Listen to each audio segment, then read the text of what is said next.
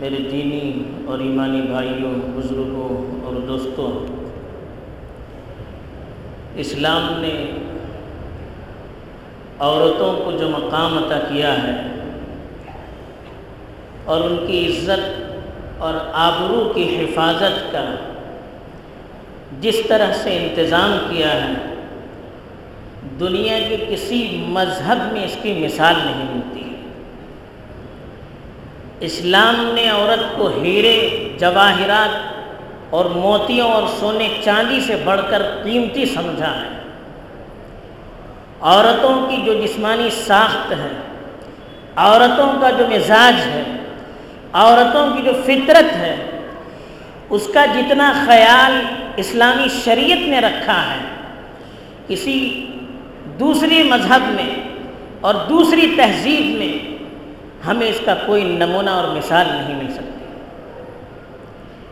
اس لیے قرآن کی تعلیمات پر جب ہم غور کرتے ہیں، تو عورتوں کے سلسلے میں جو حقوق قرآن نے دیے ہیں، اگر ہم اس کے مقابلے میں کسی دوسری چیز کو سامنے رکھ کر عورتوں کی مزاج عورتوں کے مزاج کا اور ان کی فطرت کا اس کے ساتھ موازنہ کرتے ہیں، تو ہمیں لگتا ہے کہ دوسروں نے ظلم کیا ہے۔ دوسروں نے ان کے حقوق کی پامالی کی ہے۔ نتیجہ آج ہم اپنی آنکھوں سے دیکھتے ہیں۔ میں تفصیل میں جانا نہیں چاہتا۔ آج کے خطبے میں صرف ایک پہلو پر مختصر سی روشنی ڈالی گئی ہے۔ وہ ہے حجاب یا پردہ۔ آج کل جس پر بہت کیچڑ اچھالا جا رہا ہے اور اس کو سامنے رکھ کر مسلم بچیوں کو ٹارگٹ کیا جا رہا ہے اور ان کو تعلیم سے اور اپنے حقوق سے دور رکھنے کی کوشش کی جا رہی ہے اور ان کی عزت کی نیلامی کرنے کے لیے ہر طرح کے ہتھ کنڈے استعمال کیے جا رہے ہیں۔ اب یہ حجاب یا پردہ ہے کیا؟ اسلام نے جیسے کہ ہم نے بتایا عورت کو انتہائی قیمتی دولت قرار دیا اور دنیا میں دیکھیے، ہر قیمتی چیز کی حفاظت ہوتی ہے۔ سونا ہے، اس کو کوئی روڈ پر رکھتا نہیں ہے۔ گھر میں سونا رکھتا ہے آدمی، تو سب کے سامنے اس کو نہیں رکھتا، بلکہ اس کو الماری کے اندر انتہائی محفوظ جگہ پر رکھا جاتا ہے۔ اگر اسی سونے کو آپ باہر رکھیں گے، چور، اچکے اور لٹیرے اس کو اٹھا کر لے جائیں گے۔ یہ سونا جب تک الماری کے اندر محفوظ جگہ پر رہتا ہے، وہ محفوظ رہتا ہے۔ ہر قیمتی چیز اس کو کسی چیز میں لپیٹ کر دی جا دیا جاتا ہے۔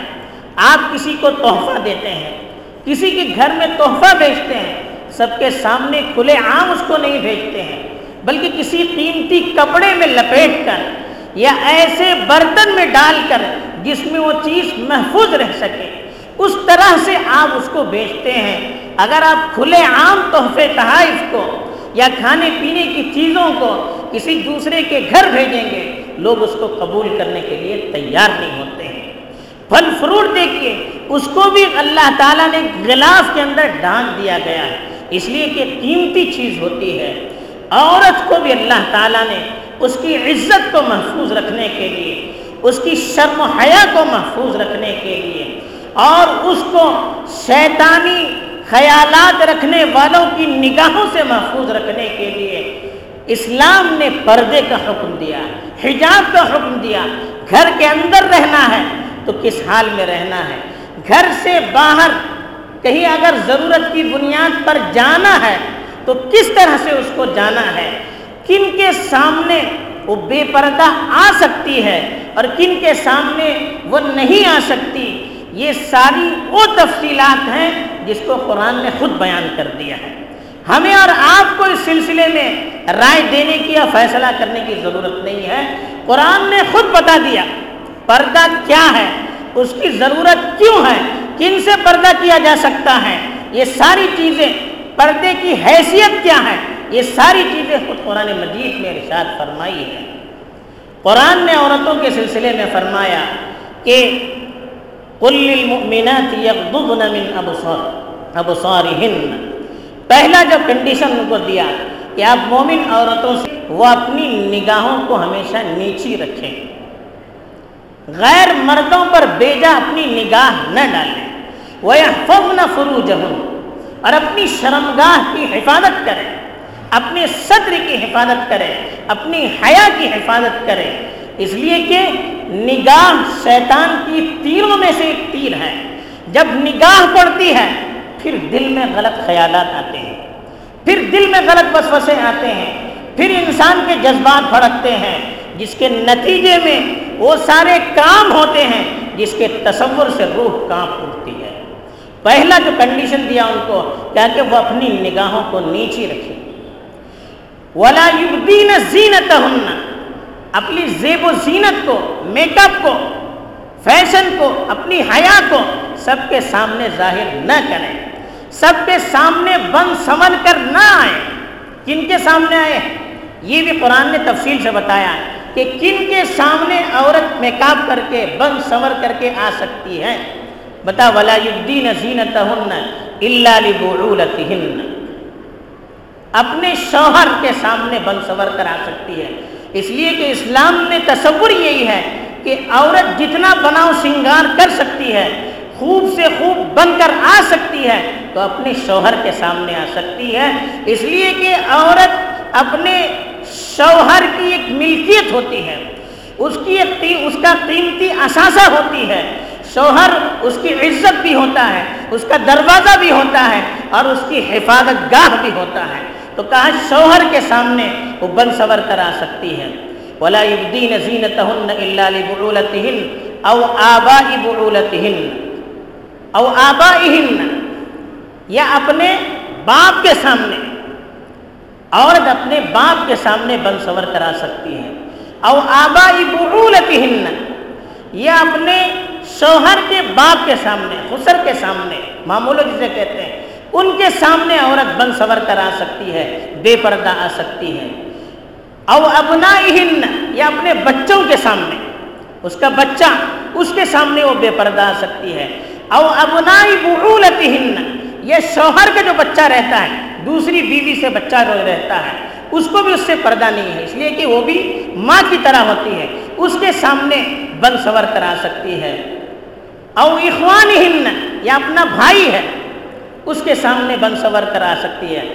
وہ او ابنا او ابنا او ابنا اخوان یہ اپنے بھتیجوں کے سامنے، بھائی کے جو بچے ہیں، ان کے سامنے بے پردہ آ سکتی ہے۔ او ابنا یا اخوات یا اپنی بہن کے جو بچے ہیں، ان کے سامنے بن سہور کر وہ آ سکتی ہے۔ او ابنا او ابنا اخوان او نسا یا عورتیں ہیں، مسلمان عورتیں، ان کے سامنے وہ بے پردہ آ سکتی ہے۔ اوما ملکت ایمان یا جو غلام پہلے زمانے میں ہوتا تھا، غلاموں کے سامنے وہ بے پردہ آ سکتی تھی۔ اس لیے کہ وہ گھر ہی میں رہتے تھے، ان کے نوکر سے بھی، نوکر کی طرح، بچوں کی طرح گھر ہی میں رہتے تھے۔ ابھی الذین لم يظهروا على عورات النساء۔ یا وہ بچے جن کے اندر ابھی شہوت کے بھڑکنے کے جذبات پیدا نہیں ہوتے ہیں۔ ان کے سامنے آ سکتے ہیں۔ یا غیر اری اربا کہتے ہیں۔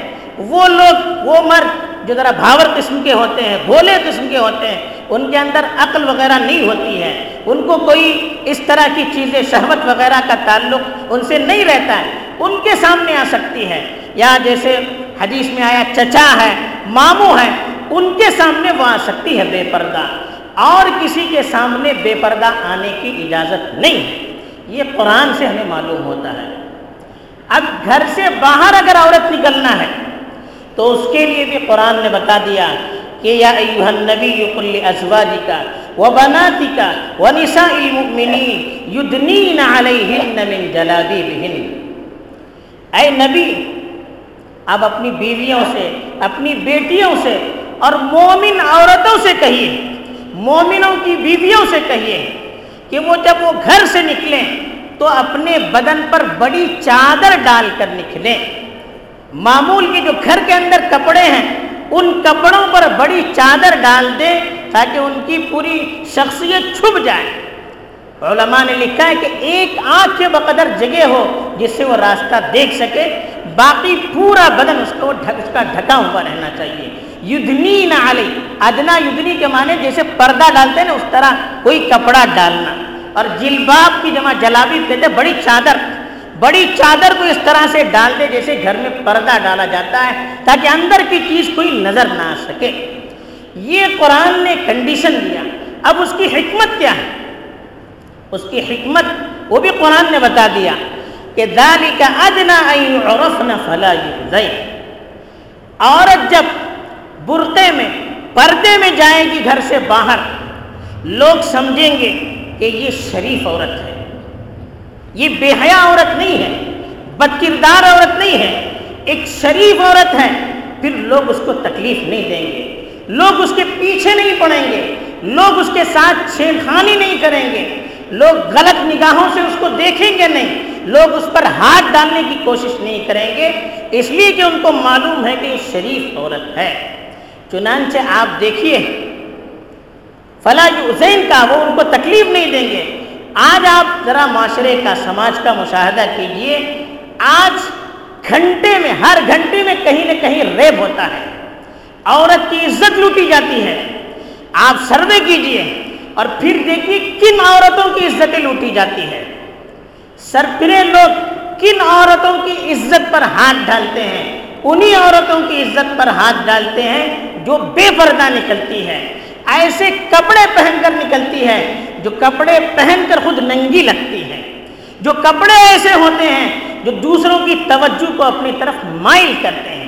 اسی لیے حدیث میں اللہ کے رسول صلی اللہ علیہ وسلم نے فرمایا کہ المر المر عورت پوشیدہ رکھی جانے والی چیز ہے، چھپا کر رکھی جانے والی چیز ہے۔ فیدہ جب عورت فیدہ خرجت استصرف شیطان جب وہ باہر نکلتی ہے، تو شیطان نگاہ اٹھا اٹھا کر اس کی طرف دیکھنے لگتا ہے۔ یعنی جب عورت بے پردہ باہر آتی ہے، تو پھر شیطان لوگوں کے دلوں میں غلط وسوسے ڈالنا شروع کر دیتا ہے۔ پھر لوگ غلط نگاہوں سے اس کی طرف دیکھنا شروع کر دیتے ہیں۔ اسی لیے عورت سے کہا، ولا يضربن بارجلهن من عورت سے کہا گیا، گھر سے باہر نکلیں تو اپنی پیروں کو پٹک پٹک کر نہ چلیں۔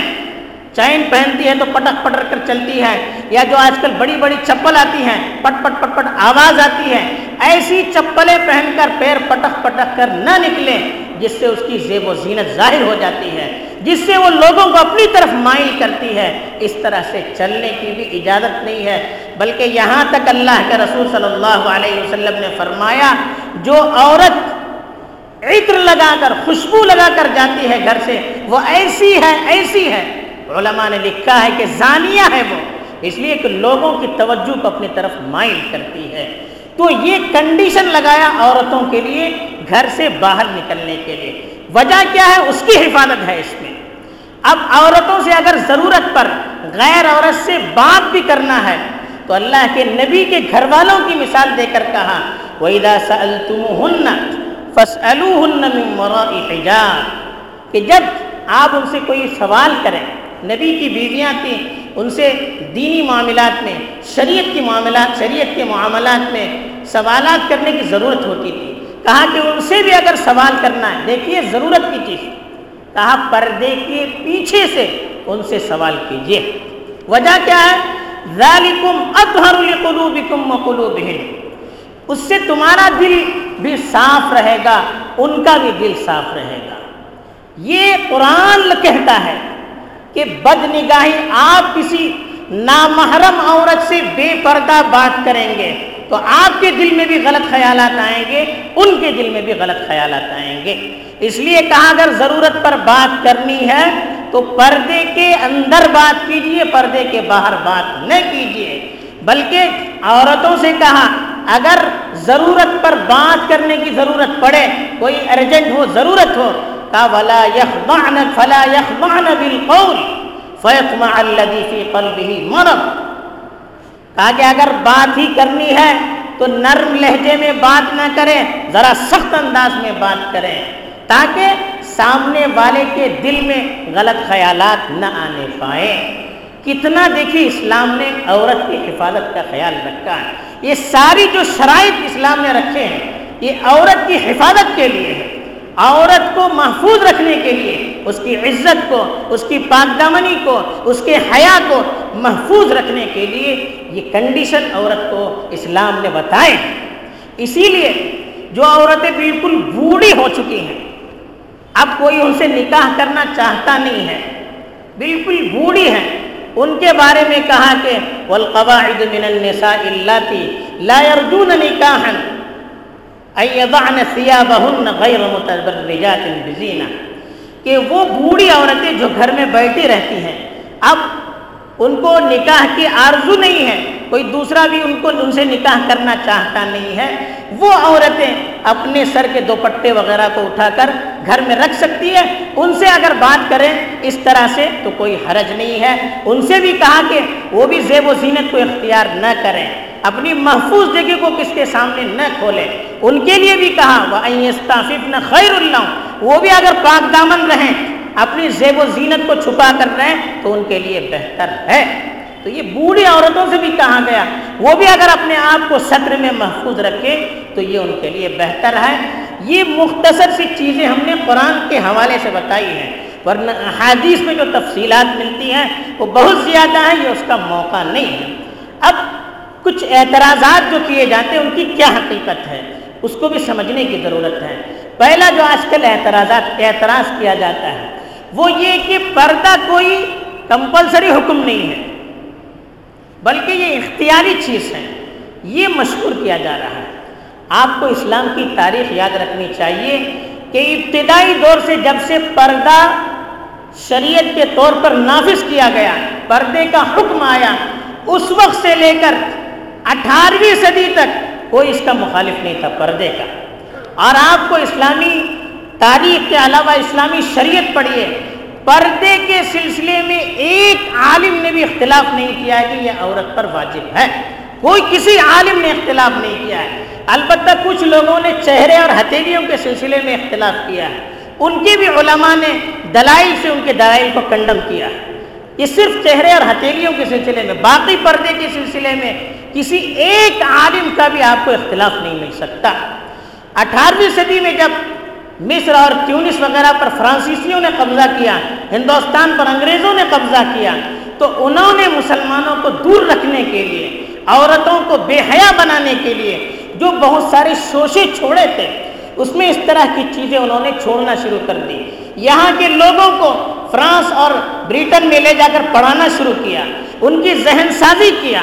اور ان کو اپنے وطن بھیج کر ان کے ذریعے سے اس طرح کے نعرے لگوائے اور ایسی شبہات ان کی زبان سے نکلوائے یہ ان کی اپنی زبان نہیں تھی، یہ انگریزوں کی زبان تھی، یہ مستشرقین کی زبان تھی، یہ فرانسیسیوں کی زبان تھی، یہ دشمنان اسلام کی زبان تھی جو بعض مسلمانوں کے الفاظ سے ظاہر ہو رہی تھی۔ یہ ان کا اپنا خیال بھی نہیں ہے۔ یہاں تک کہ قاسم امین نامی جو مصر کا ایک بڑا مفکر ہے جس نے سب سے پہلے بے پردگی پر کتاب لکھی، اس کا دائی بنا، اس کی بھی تاریخ میں لکھا گیا۔ پہلے اس نے یورپ سے آنے کے بعد بے پردگی کے خلاف کتاب لکھی تھی، لیکن بعد میں اس کو فرانس سے دھمکیاں آنے لگی۔ تو اس نے اپنا نظریہ بدل کر پھر بے پردگی کی باتیں، بارے میں اس نے کتابیں لکھنی شروع کر دی۔ انیسویں صدی میں اس طرح کے نعرے شروع ہوئے۔ اس سے پہلے بے پردگی کے بارے میں کسی کی رائے میں اختلاف نہیں تھا۔ اب کون سا اسلام ہمیں چاہیے؟ خیر القرون کا چاہیے یا آج کے فتنوں کے دور کا چاہیے؟ مغرب زدہ دور کا اسلام چاہیے؟ یہ ہمیں خود سوچنا چاہیے۔ تو اس کی کوئی حقیقت نہیں ہے کہ پردہ کمپلسری نہیں جو الفاظ قرآن میں استعمال کیجیے، آرڈر کے الفاظ۔ کل کے معنی کہو مطلب آرڈر دیجیے ان کو۔ حجاب آپ ان سے پردے کے پیچھے سے سوال کیجیے، آرڈر کے الفاظ ہیں یہ واجب ہونے کے الفاظ ہیں یہ ولا یبدین زینتہن اپنی زیب و زینت کسی کے سامنے ظاہر نہ کیجیے، آرڈر کے الفاظ۔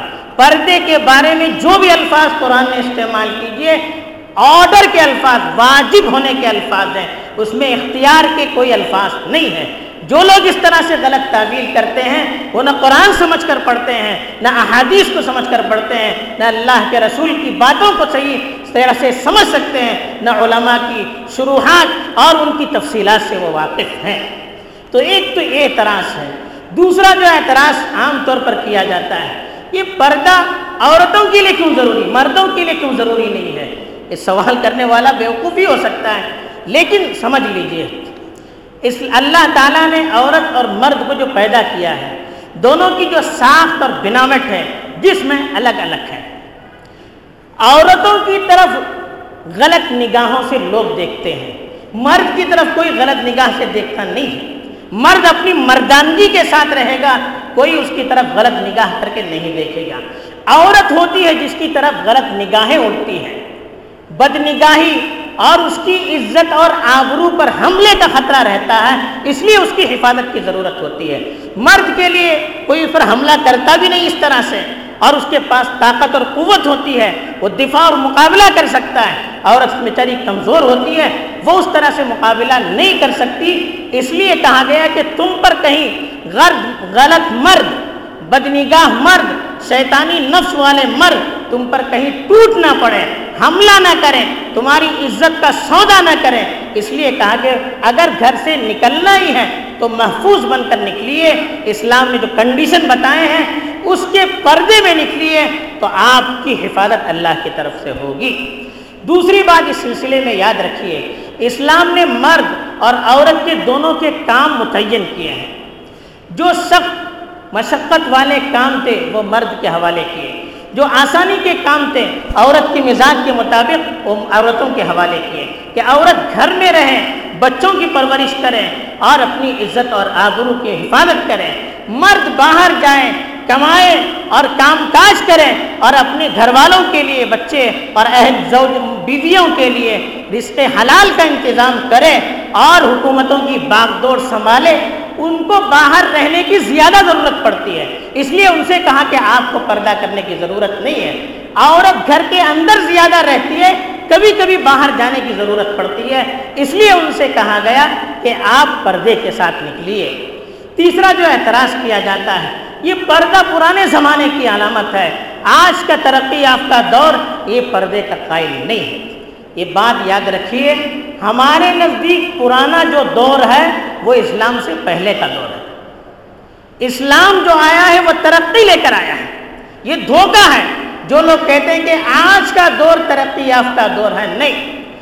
ہمارے یہاں ترقی کا معیار شریعت ہے۔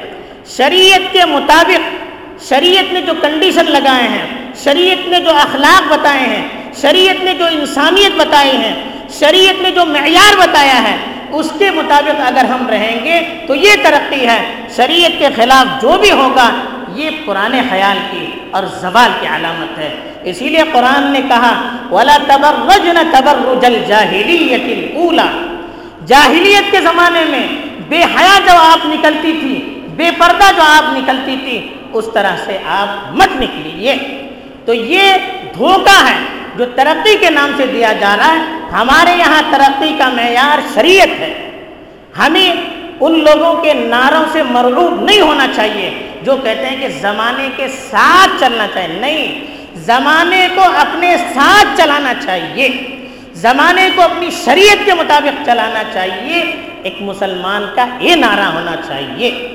تو اس لیے جو لوگ کہتے ہیں کہ یہ پرانے خیال کی علامت ہے، وہ دھوکے میں ہے۔ وہ مغربیت سے مرعوب ہے وہ یورپ سے آنے والا جو کلچر اور فلسفہ ہے اس سے مرعوب ہے ان کو اسلام کی تعلیم اور اسلام کے پہلے جو جاہلیت کا دور تھا، اس سے کوئی واقفیت نہیں ہے۔ اور آج بھی دیکھیے، یورپ میں جو بے حیائی ہے بے پردگی کی وجہ سے جو بے حیائی ہے طلاق کی جو شرح ہے، زنا کی جو شرح ہے، بے باپ کے بچوں کی جو شرح ہے یورپ میں، اس کا آپ اندازہ نہیں کر سکتے۔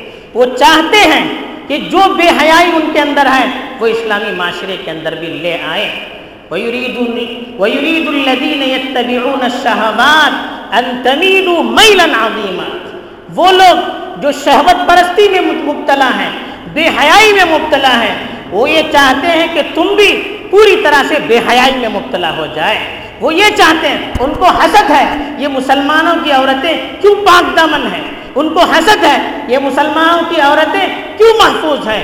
ان کو حسد ہے، یہ مسلمانوں کی عورتیں ہمارے سامنے کیوں نہیں آتی ہیں؟ ان کو حسد ہے، یہ مسلمانوں کی عورتیں گھر میں رہ کر بچوں کی اچھی طرح سے تربیت کرتی ہیں، ان کا اچھا ذہن بناتی ہیں۔ ہماری عورتیں باہر جا کر نہ اپنی ہیں، نہ اپنے بچوں کی ہیں، بلکہ معاشرے کے لیے کلک بن چکی ہے۔ یہ حسد ہے۔ اس کو وہ نئے انداز میں، اچھے الفاظ میں ہمارے سامنے پیش کر کے ہم کو دھوکوں میں مبتلا کرنا چاہتے ہیں۔ ایک اور اعتراض یہ بھی کیا جاتا ہے کہ پردہ ایک قید عورتوں کو قید میں رکھنے کا ذریعہ ہے۔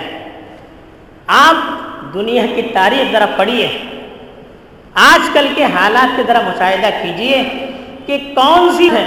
ایک تو ایک مسلم عورتوں کے لیے افضل اور بہتر یہ ہے کہ وہ گھر کی چار دیائی میں رہ کر اپنا پورا کام کرے بے ضرورت باہر نہ نکلے اب جو عورت پردے کے ساتھ کسی بھی میدان میں آگے بڑھنا چاہتی ہے، کیا پردہ اس کو روک رہا ہے؟ یہ آپ اندازہ کیجیے دنیا کے کسی بھی میدان میں آپ چلے جائیے۔ باحجاب عورتیں اس میدان میں آپ کو نظر آ رہی ہیں۔ جہاز اڑانے والی بھی ہوں گی، سائنٹسٹ بھی ہوں گی اور بڑے بڑی بڑی بڑی بزنس مین بھی عورتیں مسلمان ہوں گی، لیکن باحجاب ہوں گی۔ جو حجاب کے ساتھ ترقی کرنا چاہتی ہیں، حجاب اس کو روکتا نہیں ہے، دشمن اس کو روکتے ہیں۔ تو یہ جو نظریہ ہے، یہ جو خیال ڈالا جاتا ہے کہ حجاب ایک قید ہے، یہ بھی ان کی ان غلط نعروں کی ایک مثال ہے جو وہ الفاظ کو تبدیل کر کے مسلم عورتوں کو کنفیوژن میں مبتلا کرنے کے لیے نعرے کو عام کر رہے ہیں۔ تو یہ یاد رکھنا چاہیے کہ پردے کے ساتھ اگر آپ کو جانا ہی ہے باہر، کسی میدان میں نہ دین آپ کو روکتا ہے، نہ دنیا آپ کو روکتی ہے۔ روکنے والے یہی ہیں جو عورتوں کی آزادی کا نعرہ لگا رہے ہیں۔ تو یہ اور اس طرح کے کچھ پھیکے اعتراضات ہیں کمزور اعتراضات ہیں جو معاشرے میں وہ عام کر رہے ہیں اور ہماری ان باحجاب عورتوں کو جو حجاب میں رہ کر اپنی حفاظت میں اپنی حفاظت کرنا چاہتی ہیں، حجاب میں رہ کر اپنی عزت اور آبرو کو بچانا چاہتی ہیں، ان کو دھوکے میں مبتلا کرنے کے لیے اس طرح کے اعتراضات کیے جاتے ہیں۔ ان سے متاثر ہونے کی ضرورت نہیں ہے، حالات کا جائزہ لینے کی ضرورت ہے۔ شریعت کی حکمتوں کو سمجھنے کی ضرورت ہے۔ پھر ہم اگر عمل کریں گے یہ ایک بات یاد رکھیے، دشمنوں کو اعتراض کا موقع ہم دیتے ہیں۔ ہم بے پردہ ہو کر نکلتے ہیں تو دشمنوں کو انگلی اٹھانے کا موقع ملتا ہے۔ اگر ہم باپردہ رہیں گی عورتیں، مسلمان عورتیں پردے میں رہیں گی اور پردے کے ساتھ جینے مرنے کی قسم کھائیں گی، کوئی آپ کو قانون، آپ کے، آپ کی شریعت پر عمل کرنے سے روک نہیں سکتا۔ اور یہ یاد رکھیے، بے پردہ ہو کر تعلیم حاصل کرنے سے بہتر یہ ہے کہ گھر میں رہ کر جاہل رہے یہ دلوں پر لکھ کر رکھیے، بے پردہ ہو کر پڑھیں گی، عزت، آبرو، کچھ بھی محفوظ نہیں رہے گی۔ ایمان اور تعلیم میں اگر ہمیں اختیار کرنے کے لیے کہا جائے، تو ہمیں دین اور شریعت کو اختیار کرنا چاہیے۔ بے شریعت شریعت کے علاوہ بے حیائی کو اور کسی چیز کو بے پردگی کو ہمیں ترجیح دینے کی ضرورت نہیں۔ دنیا والے کچھ بھی کہیں، اللہ کے لیے اگر ہم کریں گے، دنیا کی طاقت آپ کے سامنے جھکنے پر مجبور ہو جائے گی۔ تو اللہ پر بھروسہ کرنے کی ضرورت ہے، شریعت کی حقانیت پر یقین رکھنے کی ضرورت ہے اور اللہ کی طرف رجوع کر کے اپنے آپ کو اس سے قریب کرنے کی ضرورت ہے۔ اللہ تعالیٰ نے شریعت کی حقیقت سے واقف فرمائیں اور زندہ شہریت پر زندہ رکھے اور شریعت پر موت دے۔ آمین۔ واخر دعوانا الحمد للہ رب العالمین۔